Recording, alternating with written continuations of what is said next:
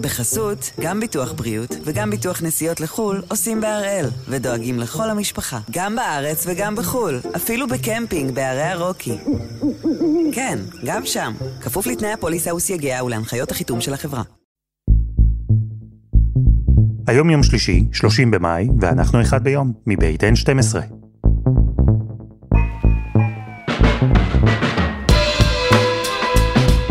אני אלעד שמחיוף, ואנחנו כאן כדי להבין טוב יותר מה קורה סביבנו, סיפור אחד ביום, בכל יום.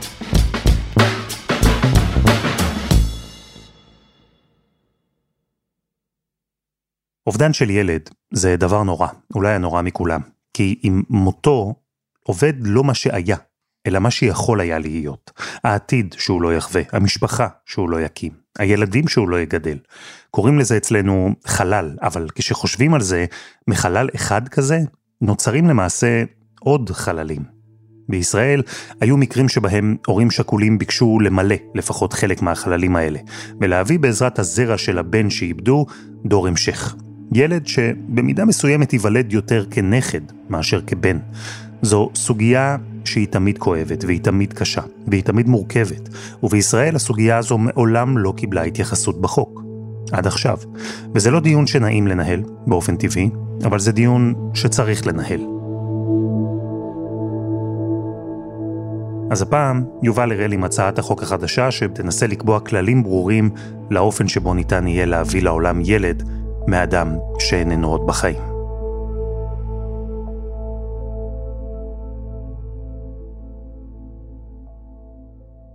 יום שישי דיברנו על משפחה וילדים שלו.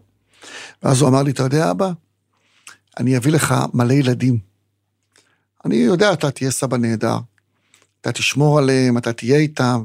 וחיבקתי אותו, אמרתי לו, כפרה עליך, אני אעשה הכל בשביל הילדים שלך, הכל. ברוך בן יגאל התרגש כבר אז כששמע את בנו עמית, רק בן 21, כמה חודשים לפני שחרור, מדבר בכזו התלהבות על משפחה. הילד הזה היה ילד שכל כולו נתינה, כל כולו אהבה. הוא היה ילד עם שמחת חיים מדהימה. חודש אחר כך, השיחה הקצרה הזאת קיבלה משמעות חדשה.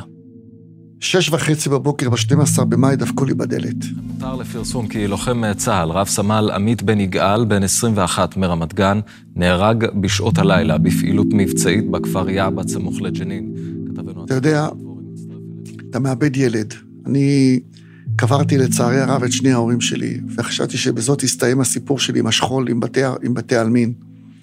מי היה מאמין שאני בעצמי הופך להיות הורה שכול, קובר בשתי ידיי את הבן היחיד שלי, דבר שריסק אותי, אין, אין מילה אחרת, ריסק אותי. השמיד לי כל חלקה של שמחת חיים באותו רגע, ובאותו רגע זה היה נראה שאני לא, לא אצליח לשרוד את זה. רק חצי שעה אחרי ההודעה על מותו, כשברוך עוד לא מספיק להבין, לעכל את מה ששמע, הוא קיבל טלפון. בשעה שבע וקצת בבוקר, קיבלתי טלפון ראשון מאדם שאני לא מכיר, שהציג את עצמו אה, בתור אה, עורך דין, שסיפר לי על הדבר שנקרא קצירת זרע. עד אותו רגע לא ידעתי שיש מושג כזה בכלל, קצירת זרע. לא ידעתי שבכלל אפשר לעשות דבר כזה. ממני והלאה היה השכול. ו... ואז מיד אה, ניגשתי לשני המודיעין, אלה, אלה שהודיעו לי, אה, אותם שני קציני צה"ל שהיו בקרבי, ואמרתי להם, אני מבקש לעשות את הקצירת זרע. מיד אחרי שביקש לעשות קצירת זרע, המודיעים החתימו אותו בזריזות על טפסים כדי לא לפספס את ההזדמנות האחרונה. את הזרע שאבו כבר בבית החולים, עוד לפני שברוך הגיע להיפרד מבנו. הקפיאו את הזרע והוא נשמר בבנק הזרע. אה, באותו רגע אני מוכרח להודות שלא כל כך ידעתי מה זה, איך זה, כמה זה, הייתי עסוק בדבר אחד, בלוויה של הבן שלי. אתה צריך להבין שחרב עלינו עולמנו, והדבר האחרון שחשבתי עליו באותו, באותו יום, זה הנושא של uh, ההמשכיות. ואז התחלתי לאבד את מה שהיה ביום הראשון, אז אמרתי, בואנה, ההמשכיות הזה, והתחלתי להתעניין בזה, ולהתעניין בזה יותר ויותר ויותר. במהלך השבעה פנתה אל ברוך אישה שהוא לא הכיר לפני כן. עירית אורן מעמותת אור למשפחות שמלווה משפחות שכולות. היא הסבירה לו קצת יותר על הרעיון של המשכיות לבן שנהרג. התחלתי להבין מה זה ואיך זה וכמה זה. ומאוד התחברתי לזה בשנייה הראשונה. והתחלתי לדמיין, זה יישמע לך מוזר, אבל את, ה, את הילד של עמית, שהוא נכד שלי.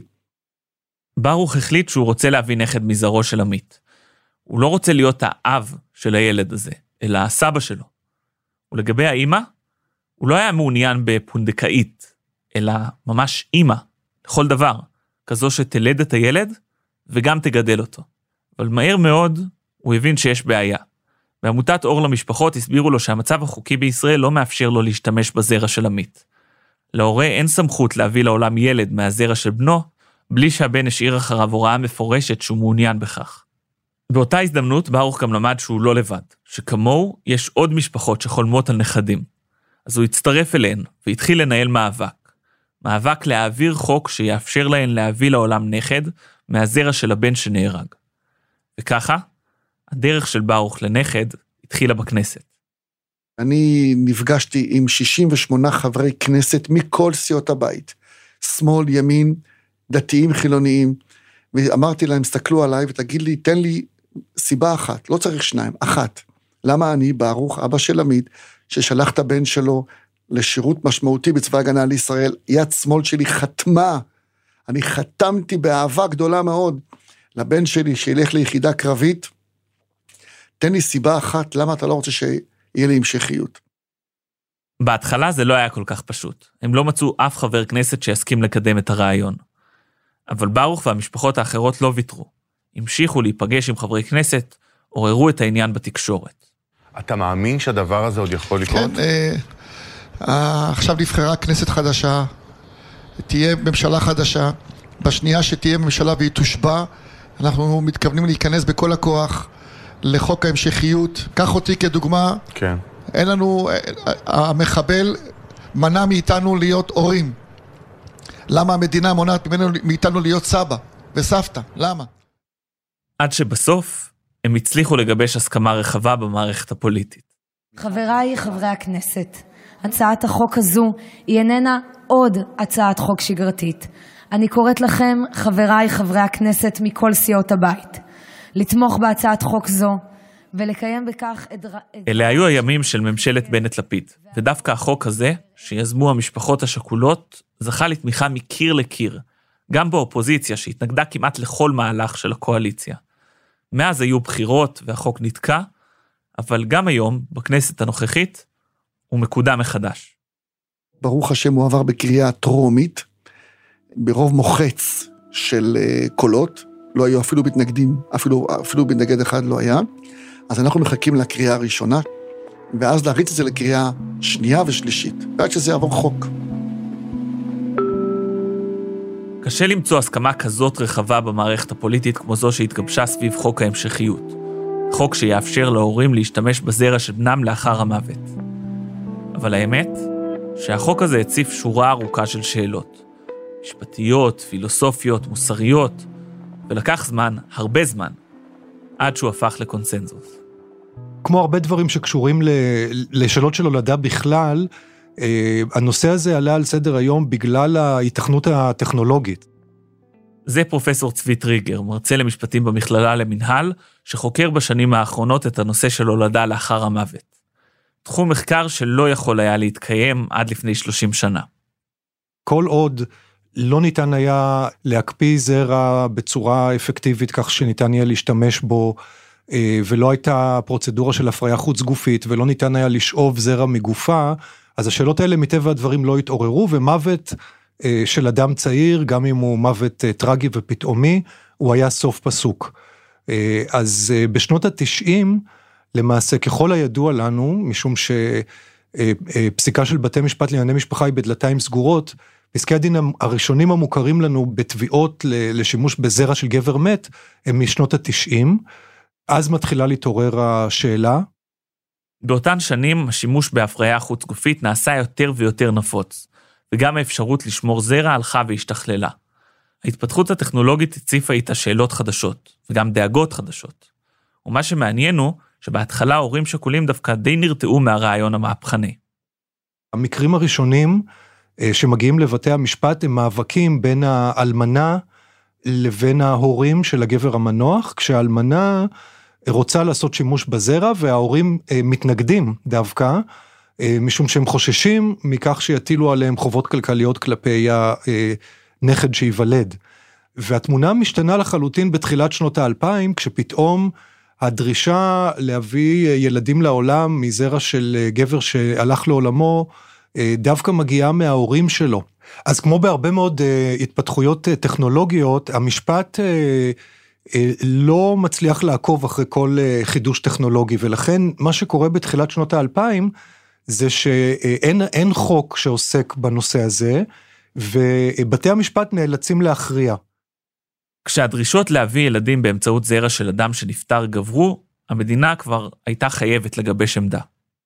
היועץ המשפטי לממשלה ב-2003, אז היועץ היה אליקים רובינשטיין, מוציא הנחיה לפרקליטות כיצד להגיב בתביעות מהסוג הזה בבתי משפט, וההנחיה קובעת שאם יש למנוח בת זוג במותו, אז היא זאת שרשאית לעשות שימוש בזרע לצורך הולדה, ולהורים שלו אין שום מעמד בנושא הזה, זאת אומרת, אם אין לו בת זוג, או שיש לו בת זוג והיא לא מעוניינת להביא ילד לעולם מזרעו, אז זה סוף פסוק, לא יובא ילד לעולם מזרעו.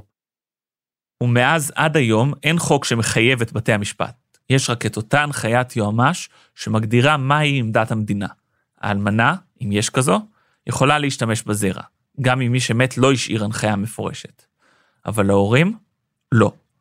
זה המצב מאז 2003, וזה בדיוק מה שהצעת החוק הנוכחית, זאת שברוך בן יגאל מנסה לקדם יחד עם משפחות נוספות, מנסה לשנות. לאפשר להורים להביא ילד מהזרע של בנם המת. גם אם הוא היה רווק. גם אם הבן לא ביקש מראש שזה מה שיעשו אחרי מותו. אבל ברוך לא מחכה שהצעת החוק הזאת תעבור כדי להתחיל את התהליך. הוא התראיין בתקשורת ושיתף שהוא מעוניין להביא לעולם נכד. הוא הודיע שהוא מחפש אישה שתהיה האימא. מאז, הפניות לא מפסיקות להגיע. אתה יודע שאני בא בראשונה שפרסמתי שאני מחפש אימא לנכד שלי, למעלה מחמשת אלפים נשים פנו אליי. אני אגיד לך משהו, אני מקווה שהקדוש ברוך הוא ישלח את המדויקת ואת הנכונה. ולא משנה לי מה היא תהיה, איזה נטייה מינית תהיה לה, זה לא משנה לי. איזה עדה, לא משנה לי. אני רוצה שהיא תהיה כמו עמית, עם, מלאת אהבה. שיהיה לה אהבה, שהיא תהיה עם רגש, עם, עם רגש כלפי בן אדם, כלפי הזולת, כלפי המשפחה, כלפי ה... הדבר הזה שנקרא עמית בן יגאל. חסות אחת, וממש מיד חוזרים.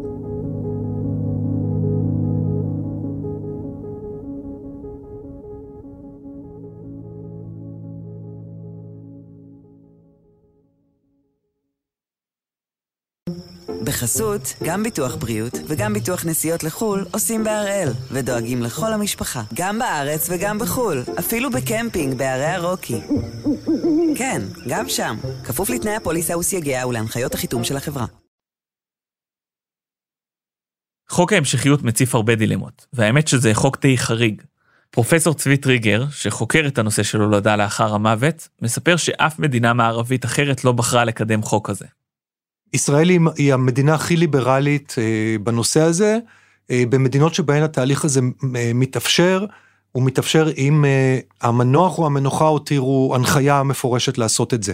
אם הם הלכו לעולמם בלי הנחיה, זה לא אפשרי. זה דבר שנכון להיום בעולם המערבי, למיטב ידיעתי אפשרי רק בישראל. אז אנחנו רואים למשל, בהודו יש מקרה מפורסם של גבר שנפטר בדמי ימיו ממחלת הסרטן, והוריו נעזרו בפונדקאית כדי להביא לעולם תאומים מזרעו, הם רכשו תרומת ביצית, נעזרו בפונדקאית, והם מגדלים היום את התאומים שנולדו, הסבא והסבתא. אין לילדים הורה חי שמתפקד ושהוא הורה ביולוגי, הסבא והסבתא הם ההורים דה פקטו.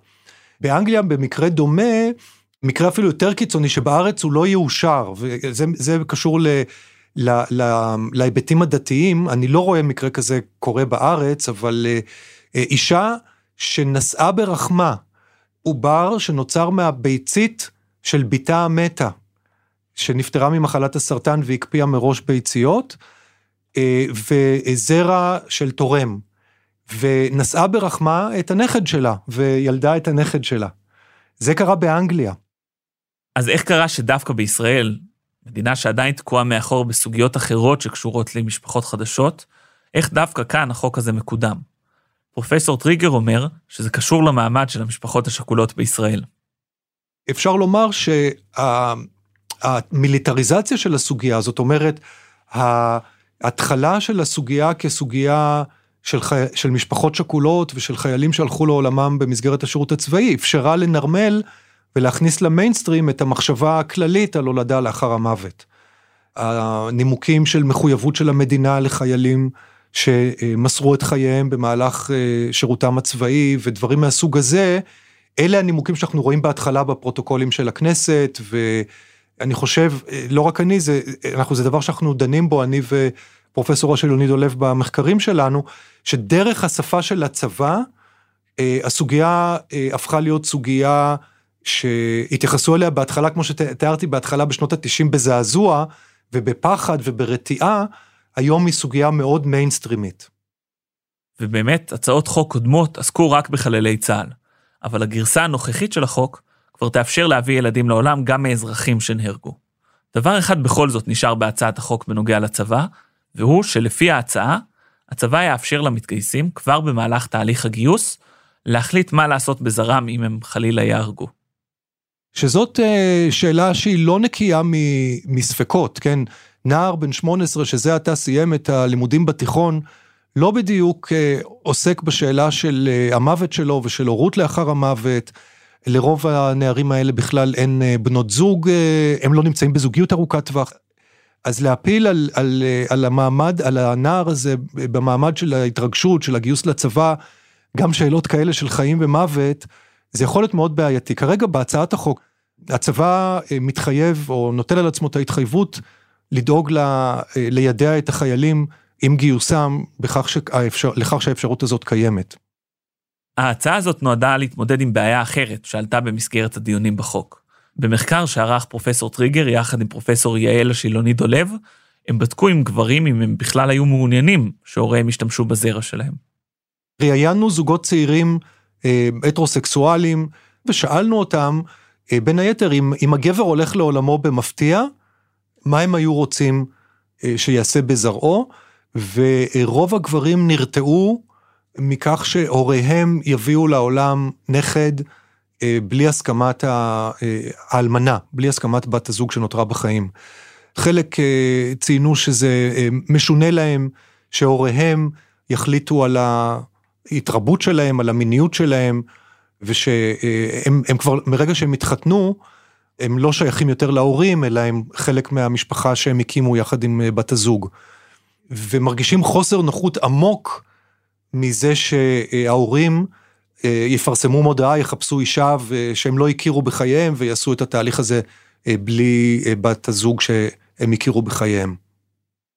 למרות כל הנקודות האלה, למרות שהרבה גברים בכלל לא היו רוצים שיביאו ילד מזרם לאחר המוות, למרות השאלות הקשות שהוא מציב בפני מתגייסים, והעובדה שאף מדינה מערבית לא אימצה מהלך דומה, פרופסור טריגר לא מתנגד להצעת החוק באופן עקרוני. מה שכן, הוא חושב שיש כמה נקודות שזה צריך עוד לפתור. למשל, החוק עוסק רק בשימור של זרע, והאנשים לעומת זאת נשארו מאחור. קודם כל יש עניין טכנולוגי. שקשור להקפאת אה, ביציות, שהופכת אותה, את ההקפאה לבעייתית. והדבר השני הוא שהשיח הוא, בעקבות המורשת היהודית, הוא בעיקר על ההמשכיות של הגבר. זאת אומרת, יש לו גם אלמנטים פטריארכליים אה, מובהקים. אבל אה, אם אנחנו שוקלים ברצינות הולדה לאחר המוות, אין שום סיבה שלא נחשוב גם על, על הולדה מביציות ולא רק מזרע. חוץ מזה, הוא חושב שאם הולכים על חוק כזה, מלבד רצון המת והמשפחה השכולה, אסור לשכוח כאן עוד מישהו, את הילד. בסוף התהליך של ההולדה אה, נולד בן אדם, וה, והיצור אנוש, וצריך לדאוג לו והוא צריך לגדול ולהתפתח, אה, ולהיות נאהב. אז זה באמת צריך להיות המוקד. ובנקודה הזאת עלו בדיונים בכנסת לא מעט תהיות. קודם כל, של מי הילד הזה? המשפט הישראלי היום הוא חד משמעי, מישהו אה, בעל או בעלת החומר הגנטי, הוא נרשם כהורה. אני אה, אה, במחקר, אה, במחקר הראשון שלי בנושא, העליתי את השאלה אה, האם לא צריך אה, מנקודת מבט של טובת הילד, לחשוב על הורות בצורה חדשה. כלומר, מי שיוזם את הבאת הילד לעולם, צריך לשאת גם באחריות לגידולו. ואז אם uh, ההורים של הגבר המנוח הם אלה שיזמו את הבאת הילד לעולם, אז מבחינה גנטית הם, הם הסבא והסבתא, אבל אולי מבחינה משפטית הם צריכים להיות uh, בעלי החובות ההוריות, כאשר אין אלמנה, פשוט משום ש... אה, צריך מישהו ש, שמבחינה משפטית יהיה אחראי לפרנס את הילד, לגדל אותו, לדאוג לצרכיו לא רק החומריים אלא גם הרגשיים. אז מבחינה משפטית, לפי הצעת החוק, לסבים לא יהיה שום מעמד, רק לאם הביולוגית.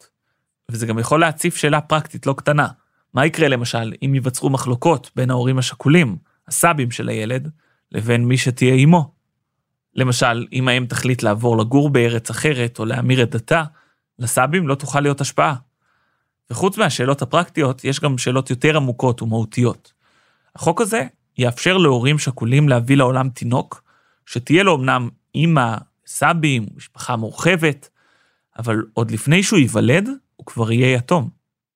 זאת באמת שאלה שהיא שאלה אה, פילוסופית, אתית, מן המעלה הראשונה, אה, ואני לא חושב שאנחנו אה, מצוידים בכלים לענות עליה, האם עדיף לא להיוולד, או, או להיוולד להורה שהוא מת מלכתחילה.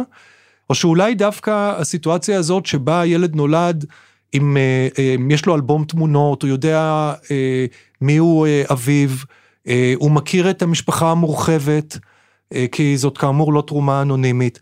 אז יש פנים לכאן או לכאן, זאת, זאת סוגיה באמת מאוד מאוד מורכבת. ויש נשים שמעדיפות ליצור קשר עם משפחה שאיבדה את בנה, ולהביא לעולם ילד שלפחות גם אם אין לו אב בחיים, הוא יכיר את, אה, את ההיסטוריה של אביו, ויכיר את המשפחה של אביו, ותהיה לו משפחה מורחבת. את השאלות שצבי מעלה ברוך פגש באופן אישי, והוא אומר שאין שום סיבה לחשוש לגבי טובת הילד, שהנכד שלו יהיה לא פחות מאושר מכל אחד אחר. אנחנו לא מביאים אנדרטאות, ממש לא. אנחנו מביאים ילדים חיים, בועטים, נושמים, ותחשוב במקרה של עמית, אה, כמה אנשים אה, יתחברו לעמית ויהיו עם עמית. לנאווה יש 13 אה, אחים, לי יש שמונה אחים ואחיות. אנחנו שמונה אחים ואחיות. בני דודים. תחשוב כמה הילד הזה יקבל חום ואהבה. כמה אהבה הוא יקבל. כרגע החוק ממתין בקריאה ראשונה אחרי שעבר בקריאה טרומית ללא מתנגדים. אז יש עוד דרך שצריך לעבור, וגם תהליך מורכב, עד שתימצא האם המתאימה. אני בחלום שלי, בדמיון שלי, רואה איך אני לוקח את הילד הזה שנולד מהזרע של עמית, ולוקח אותו יחד איתי אה, לבקר את אבא שלו, ולספר לו מי היה אבא שלו, ולהראות לו איזה גיבור היה אבא שלו, ושיהיה גאה באבא שלו, כמו שאני גאה מאוד בילד, בילד שלי, ובבחירות שלו, ובבחירה שלו, להיות לוחם בצבא הגנה לישראל. אני רוצה שגם הוא יהיה גאה באבא שלו וידע את הסיפורים על אבא שלו, וכמה האבא הזה היה חם וילד, שהוא היה ילד מדהים, ואני בטוח שגם uh, בתור uh, uh, אבא, אמנם הוא יהיה אבא וירטואלי כלפי הילד הזה, אבל יהיה לו סבא מוחשי, ויהיה לו סבתא מוחשית, ויהיה לו משפחה ענקית שתתמוך בו. אבל אני כל הזמן אומר לעמית, אל תדאג, אנחנו שם בשבילך, היינו כל החיים ונמשיך להיות.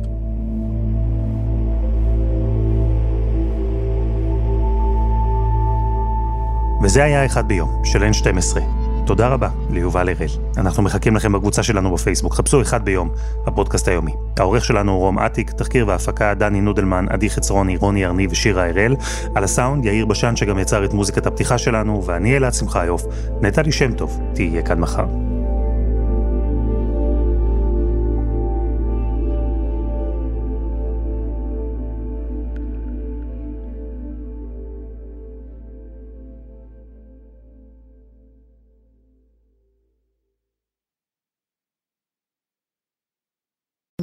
בחסות, גם ביטוח בריאות וגם ביטוח נסיעות לחו"ל עושים בהראל, ודואגים לכל המשפחה, גם בארץ וגם בחו"ל, אפילו בקמפינג בערי הרוקי.